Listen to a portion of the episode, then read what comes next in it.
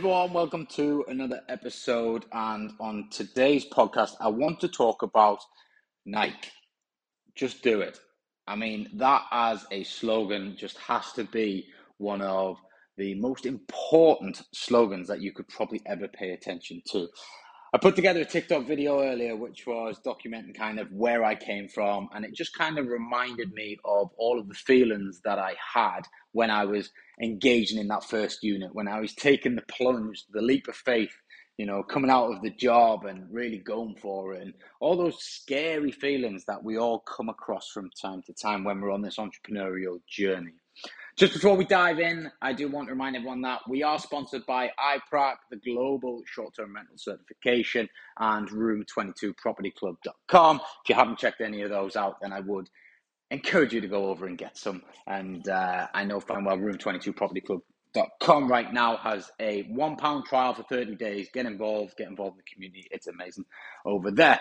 So, I started with three thousand pounds. I worked my ass off for many years, and uh, don't get me wrong, I was in an okay position, but I was working seventy hours a week. I uh, wasn't terribly interested in what I was doing anymore, and I just felt like I was a bit trapped and wanted to get out. I had grafted hard and really didn't have that much cash to show for it, and I think that is probably one of the biggest problems with jobs, um, you know, government, jobs, limitations, everything like that take a, a, lot of it out of you and leave you with very little at the end of the month. And uh, but I managed to pluck up three grand. So with that three grand, I thought I'm going to do this. Uh, I got myself educated. I didn't pay for any education. I was very much self-taught. I listened to a lot of podcasts read a lot of books, jumped on a lot of YouTube videos. Uh, I do feel like I have the ability to soak up content when I'm massively interested in something. So I can, you know, quite easily do five, six, seven hours a day around everything else that I was doing. I decided to get up early, change a few habits, and uh, that was certainly playing out for me. But the decision to just do it it's it's just one of the biggest things you know you you're gonna it puts so many people off and it really frustrates me when i can't seem to get somebody to move forward. I can't seem to get somebody to just take that leap of faith into the unknown. The thing is, when you surround yourself with people that have already done it and they're telling you to do it, you're not really taking the leap of faith into the unknown. You're actually taking the leap of faith into the known for them and they're telling you to do it. So therefore, it's not the unknown for you. Although you've still not experienced it, you are there, you are getting supported, you're getting backed. And that's where a community or a franchise, you know, network like like we've got for our Luke Stage franchises, or uh, a mentor or somebody like that can really support you on your journey and maybe just get you over the line. Had I not taken that three thousand pound leap of faith, where would I be right now? You know, that's the million dollar question. But you know what? I did. I did it. I just did it. I just thought, you know what? What have I actually got to lose here? What's the worst case scenario? All right, I lose my three grand. Well, I've been able to save three grand before, so I can do it again. So what have I got to lose here? You know, it's not like I'm dumping quarter million or half a million pound into something that I've taken 10 years to build and there's probably, you know, a, a lesser chance of quickly getting that money back. You know, we're talking about, you know, a month's salary for most. Just, you know, one month okay, I've blown it. I start again. I go for another month. I earn my money back. I save a bit. You know, six months later, I might have that money back in the bank, and we go again with a you know more powerful uh, understanding of what's going to happen, lessons learned from the pain, etc. However, it's not like we're starting a brand new business with no proven track record. Rental arbitrage, Airbnb, Booking.com businesses like mine, Luke Stage, Luke Capital Group, businesses like um, you know many of my friends who are operating in this industry all over the world work. They're all making money out of this game. You only have to go on TikTok or YouTube to see people of all ages from every single area of the world making money on Airbnb using rental arbitrage. You can get going very easily. Whilst I wage a war against Airbnb because I feel like they treat the host like shit, you can use them as a platform to get yourself started without much investment. At the end of the day, you only pay for bookings when you get them as you develop and as you grow, as you've heard on my previous podcast, you want to be investing in SEO technology, you want to be investing in your own direct booking strategies, etc. But for now, you can find a property, you can list it on Airbnb, and you're away.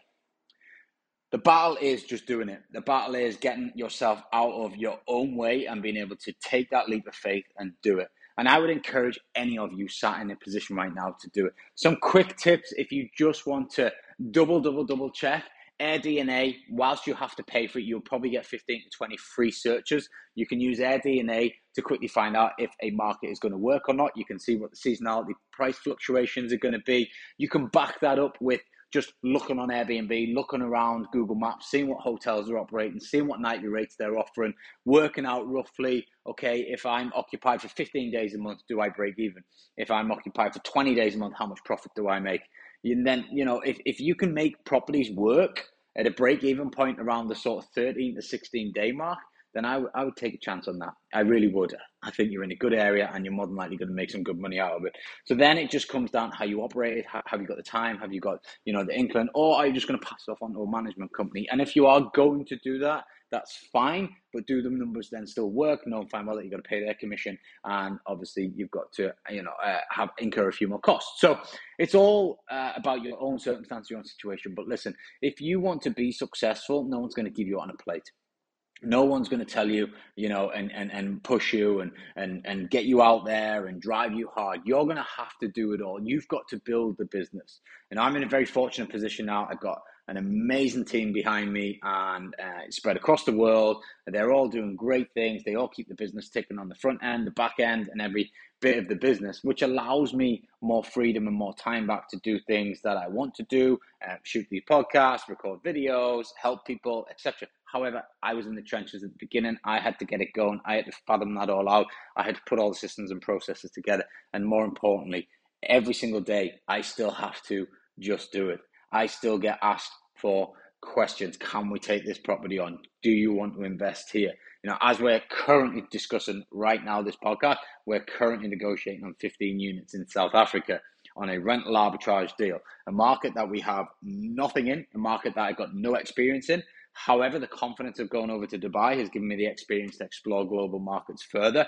My only hesitation right now is I feel like I don't want to transfer money somewhere that I don't really know where it's going. So it might have to be a case of, okay, I'll jump on a plane and go. However, just do it. You know, and if everything stacks, I will just do it because I'll take a chance. What's the worst? Okay, it might not work out. How do we get out? What's the penalties, etc., etc. They're all the things that I'll weigh up, and then I'll make a calculated risk decision on whether we're going to do it or not. But you know that comes with experience. So just whether you're at the start or whether you're at the the middle or, or, towards the end, doesn't matter how many units, how many deals you've done, you still have that element of hesitation of is this going to work? Is this going to cost me money? Am I going to make money? Am I going to lose money? There's always going to be that person sat on the shoulder, but you need to turn the other person on who says, you know what, we've done the data analysis, the gut feeling says yes, let's do it, and you go after it. And that is how you start to change your life decision after decision after decision, one at a time, followed by the other, followed by the other.